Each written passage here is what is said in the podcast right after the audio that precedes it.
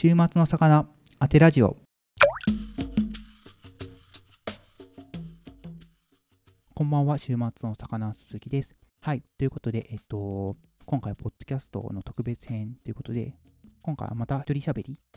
をちょっとしていきます。一応ねえっとツイキャスでも同時で配信してみてるんですけどまあまああんま見られてないですよね。まあいいです。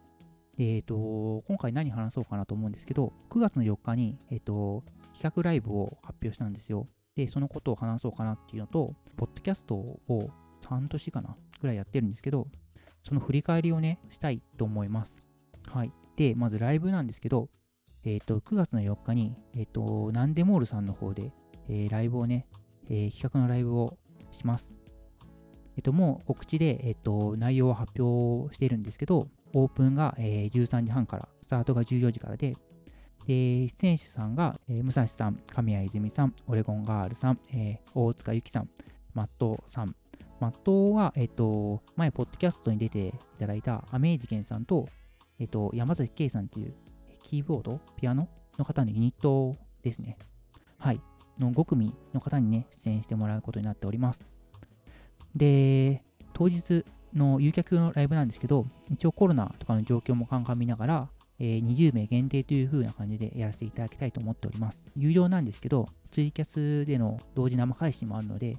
もしよろしければね、えっ、ー、と、当日来れないだとか、まあ、ここからコロナがどう変わってくるかわかんないんですけど、コロナがちょっともっと増えてしまったりだとか、もしくは遠方だったりとかいう方は、配信の方ね、見ていただければと思います。配信チケットの方も販売していて、で、その配信チケットを、一応3種類あって、通常の、えっ、と、ライブを視聴するチケットと、一応応援チケットっていう形で、ちょっと高めのチケットがあって、えっ、と、それは、えっ、と、ステッカーをね、週末の魚のステッカーを、えっ、と、お送りします。で、えっ、と、超応援セットっていうもう一個チケットがあるんですけど、そちらの方は、ステッカーと、プラス何か、えっ、と、おまけのね、プレゼントをね、お送りしようかなと思っております。えっ、ー、と、何をお送りしようかちょっとまだ検討中。一応決まってはいるにはいるんですけど、えっ、ー、と、近日中にね、Twitter とかで発表をね、していきたいと思っております。はい。ということなので、結構、自分ライブ数があんま企画ライブ意外に少ないのでやってるのが、もしよろしければね、えっ、と、頑張って企画したので来ていただければと思います。それとあと、ポッドキャストのね、振り返りを、えっと、今日はちょっとしていきたいなと思います。12月からやっていて、もう半年は経っているんですけど、えっと、ちょうどコロナがね、大変な時期だったっていうこともあって、えっと、始めた感じなんですね、ポッドキャストは。なかなかライブ企画っていうのができなかったので、で、最初、今はポッドキャストなんですけど、当初、ポッドキャストじゃなくて、えー、ラジオトークっていうアプリを使って配信してて、そこからポッドキャストに移行したんですよ。ラジオトークは最大13分のトークを収録できるっていうアプリで、使いやすかったんで、最初それを使おうかなと思ってやってたんですけど、ラジオトークが、えっ、と、収録音源を載せれない、あの収録した、えっ、と、編集した音源をそのままアップロードかすることができないっていうことで、えー、収録した音源を一回編集して、編集したのをパソコンから流したものを取り込むみたいな活動をしてたんですよ。で、そうすると、どうしても音が割れたりだとか、あの、外部の環境の音がすごい入っちゃうっていうことがあって、音質がすごい悪かったんで、違うアプリにしたいなとか思ってたんですけど、その時にポッドキャストの存在を知って、面白そうだなと思って、まあその前何本か聞いたりとかしたんですけど、移行しようかなと思って、えー、ポッドキャストにね、移行してました。で、今まで出てくださった方が、えっと、ラジオトーク。そう、一番最初の時だから、えー、時に、えっと、三好さん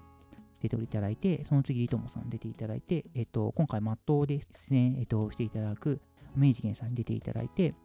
で、神谷幸恵さんの時に、こう、ポッドキャストに移行して、えっ、ー、と、配信を始めたんですけど、で、そこから、えー、あと、春風さんと、えー、静岡市ハーブ気象島のブレンドティーバッグを販売しているマグティーの山田さん、で、ミックさん、で、本とコーヒーと時々バイクの翔太さん、という感じで、えっと、今までね、配信をしておりました。で、えっと、配信をしてみて思ったのが、うんと、すごくこう、最初は、うんと、ライブの代わりというか、えっ、ー、と、そのライブに変わるもので企画をと思ってやってたんですけど、だんだんね、ポッドキャストで話を聞いたりすることが楽しくなってきて、その人が、えーと、何を考えてるかっていうのを聞くのがね、自分すごくどんどん面白くなってきてきたんですよ。なんかライブの代わりじゃなくて、えっと、話をね、もっと聞きたいなと思って、自分が気になる人だったり、気になるお店だったりっていうのを、こう、面と向かってしっかり、ね、話を聞く機会っていうのはなかなかないので、そういうのをね、もっともっと聞いていきたいなと思って、最近はすごく楽しいです。これガレージバンドで収録してるんで、音がね、音の調整とか、えっ、ー、と、2人の会話の調整っていうのがなかなかね、大変なことがあって、ちょっとそれが課題なんで、もうちょっと手間を省きながら、なんかな、できていけたらいいなとは思っています。で、えっと、ポッドキャストなんですけど、これからなんですけど、一応ね、今、えっと、2組オファーをして、えっと、台本も作って、もう今月に収録をしていこうと思っているので、これからもね、えっと、なんか人の話を聞いたりしながら、うん、なんだろうな、自分の知りたいこと、聞きたいことを聞いていければなとは思っています。あと、最初にラジオトークで三好さんとか、リトモさんとか、アメージケンさんとかは、えっと、ポッドキャストじゃなくてラジオトークだったんで、時間がね、結構限られちゃった中での話だったんで、ちょもう一回ね、ポッドキャスト出ていただいて、話をもっと聞いていきたいなとは思ってますね、もう一回。で、えっと、今、ポッドキャストは自分からオファーをして、えっと、出ていただいてるんですけど、なんかもし出たい人とか、えっと、か、えっと、なんだろうな、うん、なんかこんなこと宣伝してほしいとか、話をしたいよってあったら、ぜひ、えっと、逆オファーみたいな感じでやりたいよっていう話をね、もらえたらすごく嬉しいなと思っていて、うん、自分が興味があったりする範囲に、えっと、話をしているんですけど、なんか自分がその知らない範囲だとか、知らない人の話とかをもっと聞きたいし、なんか聞いてって話をこういろんな人の、なんか、うん、どの人もなんかストーリーだったり物語だったりとか、例えば今考えてることの原風景だったりとかっていう、すごく語れることがみんなあるんだなっていうのがね、ポッドキャストを今までやってきて思ったんで、なんかもっといろんな話を聞きたいし、喋、うん、ってみたいし、なんか本当に自分の知らないところ、知らないものの話を聞きたいなとはすごく思っています。あとは、うーん、なんだろうな。今、ポッドキャストをこう作るにあたって、台本をね、書いているんですけど、なんか取材みたいな感じの台本を書いてるんですけど、なんかこれ、表に出ず、この収録だけで使ってるんですけど、なんかもったいないなと思って、この台本を、うんと、自分結構頑張って作ってるし、その出演者さんの話も聞いてるんで、何かこの台本を使えないかなと思ったりとか、何かこの台本を作る、インタビューするっていうことを何か活かせないかなとは思っているんで、えっと、なんだろう、インタビューしてほしい人とかいたら、ぜひオファーをくださいと思ってます。あとは、えっと、ポッドキャスト今やってるんですけど、全然収益化とか、こう、されてなくて、本当に、ただ、ただやってるっていうとあれだけど、本当に趣味というか、うんと、支払う分ばかりというか、うん、お金がかかる部分が大きいので、もしよければスポンサーさんとか何か、えー、企業さんだとかで、えっ、ー、と、ポッドキャスト配信したいけどやり方を教えてだとか、えっ、ー、と、収録をしてほしいとか、編集してほしいとかっていう依頼があればとても嬉しいです。機材はあるので、すぐ収録できるので、もしよろしければね、そういうふうにオファーいただいたりとか、少し何か収益化につながればな、いいなと思ってます。はい。長く続けていくので、なるべく、そう、うんと、すごいお金を儲けようとかじゃないんですけど、長く続けていくために、えっ、ー、と、その何かお金になる、なれれば、これがそういうビジネスとしてつながれば面白いかなと思ってます。はい。ちょっと関係ない話しますね。えっと、だから、ポッドキャストを始めて、なんか、ポッドキャストをどうすればいいのかなっていうのも考え始めてて、結構今、流行ってるらしくて、いろんな企業さんがやったりとか、個人がやったりとかっていうことで、例えば、えっと、企業だったら、うん、企業 PR にすごいこのポッドキャストが向いてるらしいんですよ。例えば、えっと、人人事だとか、えっと、求人っていう時に、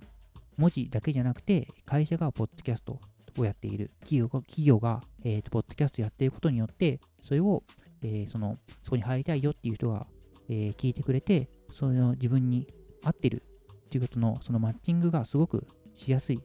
そのポッドキャストを聞いて入ってくる人は、ファンみたいな、そのこと企業のことをよく分かって入ってくれてるから、その、なんだ、長く続けるし、その相互が少なかったりするし、例えば、えっと、その配信してる内容、ポッドキャストの内容がニッチだった場合は、そのニッチなのが好きな人が集まる。ニッチな人がその話を聞いてくれるってことで、すごく企業の PR 案件だとか、えっ、ー、と、採用にも使えるっていう風なのを聞いたので、もしそういうことやりたいよって企業さんいれば、あの台本収録とかはやるので、よろしくお願いしますっていう宣伝です。はい。という感じですかね、今までのところは。うん。